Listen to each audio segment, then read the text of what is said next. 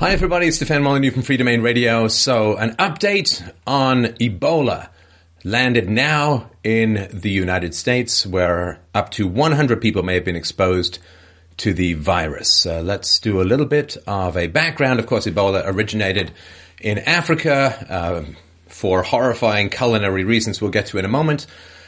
People are only infectious, apparently, according to authorities, if they have symptoms of Ebola. There's no risk of transmission from people who have been exposed to the virus but are not yet showing symptoms. Obviously, there's a gray area where that progresses. You're not likely to catch Ebola just by being in the proximity of someone who has the virus. It's not spread through the air like uh, flu or other respiratory viruses like SARS.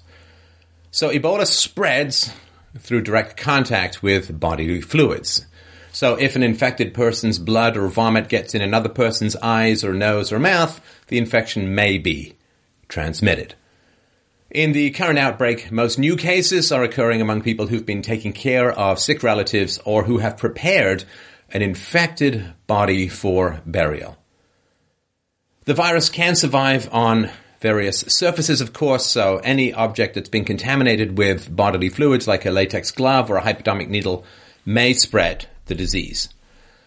Local superstitions and the aforementioned culinary habits are causing big problems in dealing with it. In parts of Le- in parts of West Africa, there's a belief that simply saying the word Ebola aloud makes the disease appear, sort of like Voldemort, uh, which I guess makes it difficult to treat. Let us see if you have the disease whose name we dare not speak.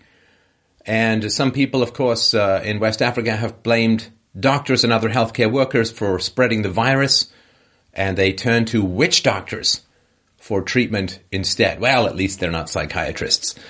And um, eight aid workers were recently uh, murdered uh, uh, and chopped up with knives and thrown into the septic tank in Guinea, I think.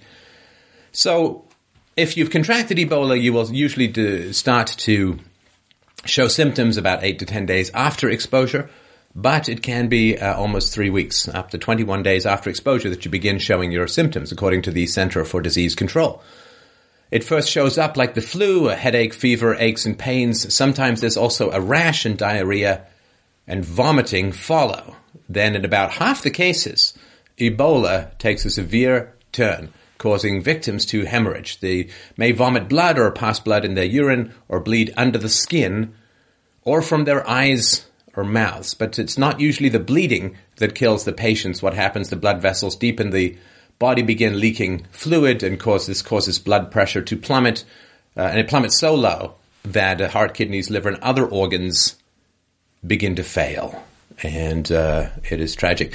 Previous incarnations of Ebola, which has first popped up at around 1973, uh, previous incarnations had an up to 90% casualty rate. It seems to be hovering around 50% in the current outbreak. Originally, it was thought that gorillas were the source of the virus, but uh, that's been discarded because um, gorillas die even quicker when they get Ebola than people do. So now uh, it is believed that if you eat a bat or you eat food that bats have drooled on or defecated on, then you have a problem. Or if you come in contact with surfaces covered in infected bat droppings and then you touch your eyes or your mouth, that can be how the virus gets transmitted. The current outbreak seems to have started in a village near uh, Guinea, where bat hunting is common. So, healthcare workers say that you can communicate everything that you need to keep yourself mostly safe from Ebola in about 15 seconds. One of the things that I would suggest uh, as a different, uh, as a distant and obviously amateur observer is if your food is covered in bat shit or bat drool, maybe don't eat it um, and maybe not so much with the eating of the bats. Now, Saafilana, sorry, Saafala Leno, who lives in the Nongoha village uh, in uh, Guinea, says life is not easy here in the village. They, authorities and aid groups, want to ban our traditions that we have observed for generations. Animal husbandry, i.e., livestock farming, is not widespread here because bushmeat is easily available. Banning bushmeat means a new way of life, which is unrealistic. Now, it's true that uh, capturing bats and eating them is easier, perhaps, than having a cow, uh, goats, uh, chickens, and so on. Uh, it's a little less work. um, on the plus side, they don't usually transmit deadly diseases to human beings. Balance these things out. Uh, have your traditions if you want, just try not to be suicidal about them. Of course, it's not the first time the traditions have caused massive problems in human society. Um, promoters of health uh, messages such as Mariam Bayo in Guinea have been threatened with death in the villages where residents strongly oppose aid workers. She said, In Nongoha, we were told that if we don't leave, we would be cut into pieces and our flesh thrown into the water, where I'm sure that downstream some people would probably want to eat it. And of course, there are those, uh, the health minister, Colonel Remy Lamah, has said there are those who go even as far as saying that the government and the president have invented Ebola and that it is meant to avoid holding elections. Um, domestically, the highly noble and reverend Louis Farrakhan, head of the Nation of Islam, has also put forward a theory that Ebola has been invented by white people to kill black people. So medics say avoiding Ebola should be quite easy. If you follow these five simple steps, wash your hands regularly with soap and clean water. If you suspect someone of having Ebola, do not touch them. If you think someone has died from Ebola, do not touch their body. Avoid hunting, touching, and eating bushmeat. And don't panic or spread rumors. So, Thomas E. Duncan, patient zero, the first identified case of an Ebola patient in America. What's his backstory? Well, Henry Brunson, general manager of Safeway Cargo in Monrovia, Liberia, told uh, American reporters that Duncan was his personal driver for 14 months until September the 4th, when Duncan left the keys to the car on a desk in the company's office at about 3 p.m., as he typically, typically did when leaving for the day. But Duncan never returned, and Brunson never heard from him again.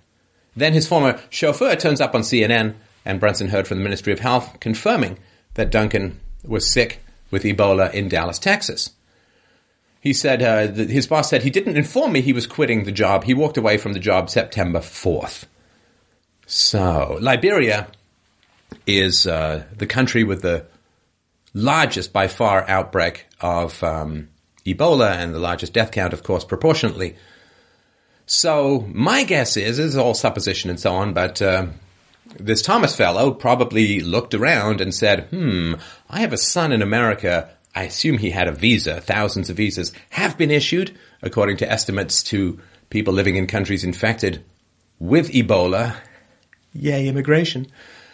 So he probably said, I have a son in America, so I'm going to go uh, and go to America. So he just walked off his job and probably was making plans to leave. Now, Thomas, the person who's currently in quarantine in Dallas, probably became infected in Monrovia where he lived on September 15. So he rented a room in uh, a little house in Monrovia. And uh, I guess his landlord knocked on his door and said, My pregnant daughter is dying of Ebola or is convulsing with Ebola. We need to get her to a clinic. And so uh, he did. He helped with a couple of other people. They put this poor young woman into a cab. They drove her to a clinic. The clinic said, I'm sorry, we're full, we can't help you. And then he was carrying her legs, this Thomas fellow, he was carrying her legs as she's convulsing and spitting and blooding and dying of Ebola and in the cab and, and all kinds of stuff. And, um, she didn't, uh, she didn't do very well. So this is four days before he left to the United States. He had direct contact with a woman stricken by Ebola. So they couldn't get an ambulance, so they took her to a hospital in, uh, as I mentioned, a cab. She was convulsing, seven months pregnant. So, because the hospital turned her away for lack of space in its Ebola treatment ward, the family said that they all took this woman back home in the evening. She died hours later at around 3 a.m. So, he rode in the taxi in the front passenger seat while the woman, her father, and her brother, whose name was Sonny Boy, shared the back seat. Mr. Duncan then helped carry Miss Williams, who wasn't able to walk back to the family home that evening. The landlord's son and three neighbors who came in contact with the woman also died soon afterwards. Um, Aaron Sayu, who witnessed the scene and occupies the room next to Mr. Duncan, said he, Thomas, was holding her by the legs, the pa was holding her arms, and Sonny Boy was holding her back. I, I am an empathetic and kind person, but frankly, if my landlord, who I really just have a business relationship with, comes and says, my daughter is convulsing and dying from Ebola. Come hold her legs. I think that uh, I would probably take a bit of a pass on that.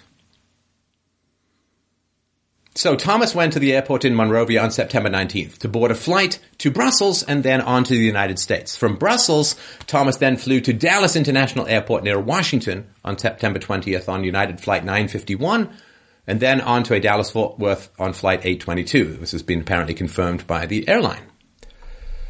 So as he was preparing to leave Liberia for Dallas two weeks ago, Thomas was checked at the airport for signs of the disease. He was deter- determined to have no fever and allowed to board his flight American officials say. So, what is the protocol uh, in um, Liberia? In uh, early August, the CDC sent medical workers to the region to train local government officials and airport workers on Ebola screening. According to Dr. Nicole Cohen, an infectious disease specialist with the agency's Division of Migration and Quarantine. As part of that process, the agency advises that airport workers ask travelers if they have been exposed to Ebola in the last 21 days. Do they have a fever? Have they had any symptoms including severe headache, muscle ache, abdominal pain, unusual bruising or bleeding, vomiting or diarrhea? The screener is expected to use a handheld non-contact temperature monitor a few inches from the traveler's forehead to check for fever. Now, if I were Thomas, right? This is all supposition. But if I were Thomas, I would want to, of course, get out of Liberia and go to the States. Now, if I was Thomas, and you know, asking for this level of altruism may be a bit beyond the normal human condition. If I was Thomas and I had been exposed to Ebola through my landlord's dying daughter, and if that dying daughter had been refused help from a hospital which had no room in its Ebola clinic, I would know that I would have to get to the United States as quickly as possible in order to not end up like my landlord's daughter, right? This is just basic mm, lizard brain survival calculations which we're all prone to. If I stay here, he thinks, look, I just got exposed to Ebola. Everyone else who was exposed to Ebola is dead. I don't know if they were dead by the time he left, but um, I've just been exposed to Ebola. If I stay in Liberia, I'm going to end up like my landlord's daughter. So I'm going to try and get to the United States. So my guess is that he did not say, oh yeah, four days ago, I held the legs of a woman throwing up, bleeding and dying from Ebola, uh, and spent time in a cab and, and maybe he was there while she was dying until three o'clock in the morning. He probably wouldn't say that. He'd say, nope, no exposure to Ebola. And he's not showing any symptoms yet, so off he goes. So then he gets to America and stays with relatives, and then he gets sick.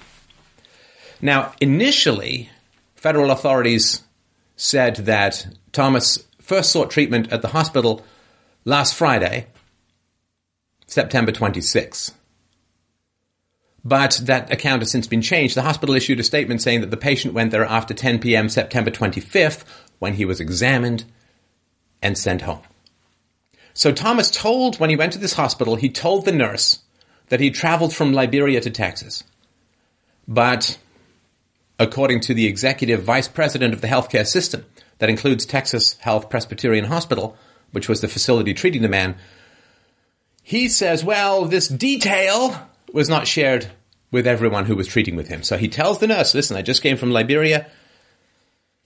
He probably, now, if I was this guy too, I would certainly tell the nurse that I've been exposed to Ebola. I wouldn't, because I mean, now I'm in America. So now I'm going to get treatment for this disease, which I just saw a woman die of, which I've seen lots of people dying of, which is probably the reason why I left Liberia in the first place. If I get to America, again, assuming a not overabundance of conscience, I would then say, you guys got to treat me for Ebola. I was exposed to Ebola. Now I'm showing all the same symptoms of everyone around I've seen who started dying of Ebola. So my guess is, and the most logical explanation, not a proof, the most logical explanation is he got to the hospital. He said, I'm from Liberia. I've been exposed to Ebola. God and doctors help me. Now, Dr. Mark Lester, sorry, Mark Lester is not a doctor. Mark Lester, who's the uh, EVP of the healthcare system, says this detail was not shared with everyone. I don't think that I would characterize that as a detail. It's kind of important. Now, um, he said during a news conference on Wednesday, he said, regretfully, that information was not fully communicated throughout the full team. As a result, the full import of that information wasn't factored into the clinical decision making. Not the full import, any import. So, two pieces of information that probably got transmitted from Thomas to the nurse. Number one, I'm from Liberia. Number two, I've been exposed to Ebola. Now, is she required to write this down? If she's required to write it down, then people see it on the chart and they're then fully responsible. Does she just tell people verbally? Is that how the system works? Well, that makes it a completely unverifi- unverifiable system where anyone can deny that they heard anything. Now, that if the doctors did know that this guy came from Liberia and had been exposed to Ebola, then they're pretty liable. Now, are the doctors then saying, well, like, she never told me? Who knows? It's unverifiable. The whole point of the system is supposed to be verifiable. It's supposed to write things down. Where's the chart? So, September 26th, he seeks treatment at the hospital, but he's sent back to the northeast Dallas apartment complex where he was staying. But it's okay, folks. They gave him a prescription of antibiotics, so good job. Duncan's sister, Mai Wure, said he notified healthcare workers that he was visiting from Liberia when they asked for his social security number, and he told them he didn't have one. Right? So they say, What's your social security number? I assume because that's how they get paid, uh, the hospital. And he said, Well, I don't have one. I'm visiting from Liberia. right? And so, what's the financial incentive for the hospital? Well, He's got no social security number. He's got, I assume he's got no health insurance. I don't think you can get a lot of health insurance if you're traveling from Liberia these days. So the hospital, of course, has a financial incentive to send him home. I'm not saying that was their motive. I don't know. I'm just saying there is one because if they bring him in and test him for Ebola, it's going to be very expensive, quarantine, isolation, and there's no way for them to get paid, to my knowledge. Again, I'm not an expert in this area. So he's been sent home. He gets sent home under the mistaken belief he has only a mild fever because he shows up with uh, uh, fever, pain, abdominal pain, and so on. The information that he traveled from Liberia, really the most prevalent uh, country uh, of the Ebola outbreak, was overlooked. Now, he returns to the hospital on September 28th. This time he is sped there in an ambulance. Before he gets into the ambulance, uh, there's a resident named Mesud Osmanovic. He described the chaotic scene before Thomas was admitted to the hospital. He said his whole family was screaming. Thomas got outside and he was throwing up all over the place. Of course, his vomit would contain, I would assume, the Ebola virus.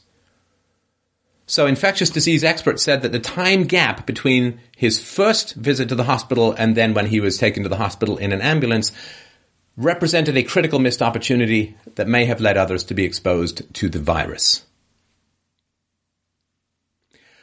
It is an abominable tragedy and a catastrophic missed opportunity to prevent other people, including currently five children, from being exposed potentially to this virus.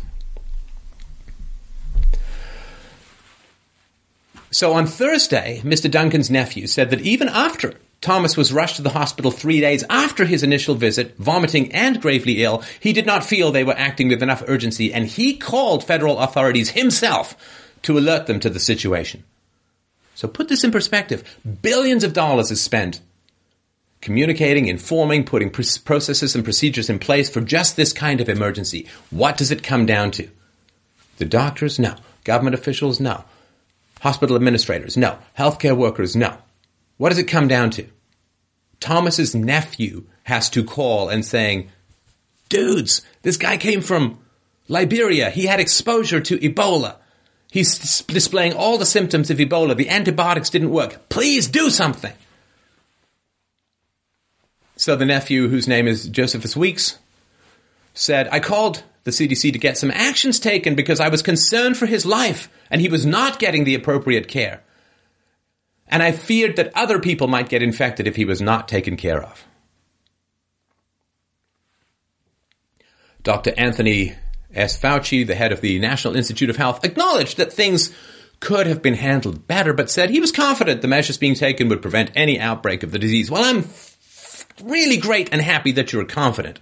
I tend to be a little bit more empirical than simply relying on people's confidence I'm confident I'm a woman. So he said, Dr. Fauci said, it is regrettable that there wasn't the connecting of the dots. Okay, okay, doctor, this isn't the goddamn Da Vinci Code. Man presents from Liberia with fever, abdominal pain. I assume he said I've been exposed to Ebola because that's the way he's going to get the best possible care. And that's what he wants. That's probably why he came to America. That's probably why he didn't say he'd been exposed to Ebola when he was leaving Liberia. This is not a bunch of dots you need to connect. This is not, mm, it's one dot. Liberia. Exposure. Fever. Abdominal pains. So he said, because of the attention that has been paid to this situation in Dallas, people will be very much aware of paying attention to the travel history. Are you saying that they weren't paying attention to the travel history before? This is one of the worst, this is the worst outbreak of an incredibly deadly disease called Ebola.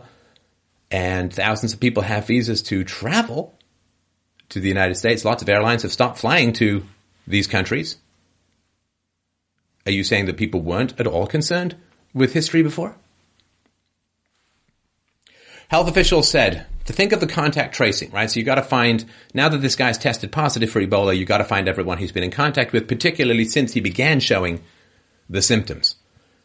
Health officials said to think of the contact tracing as moving in concentric circles. Health officials focused first on those who had the closest and most intimate contact with Thomas after he became symptomatic, because they are at the greatest risk of, of infection.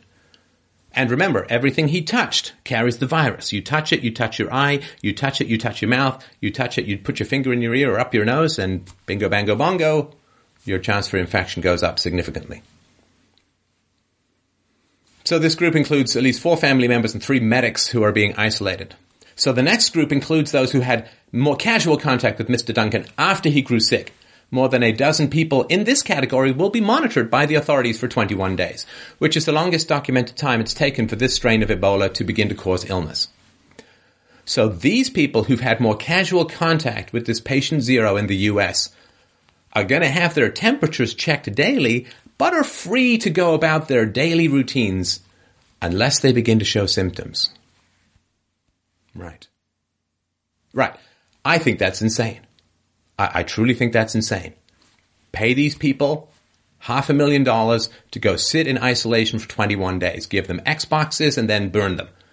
Give them TV and then burn them. Not the people, the Xboxes and the TV. Just want to make sure people understand that.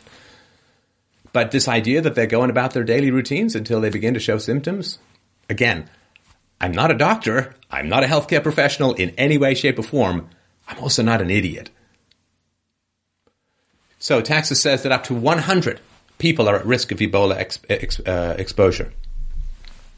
So there are five school-age children who have also been exposed.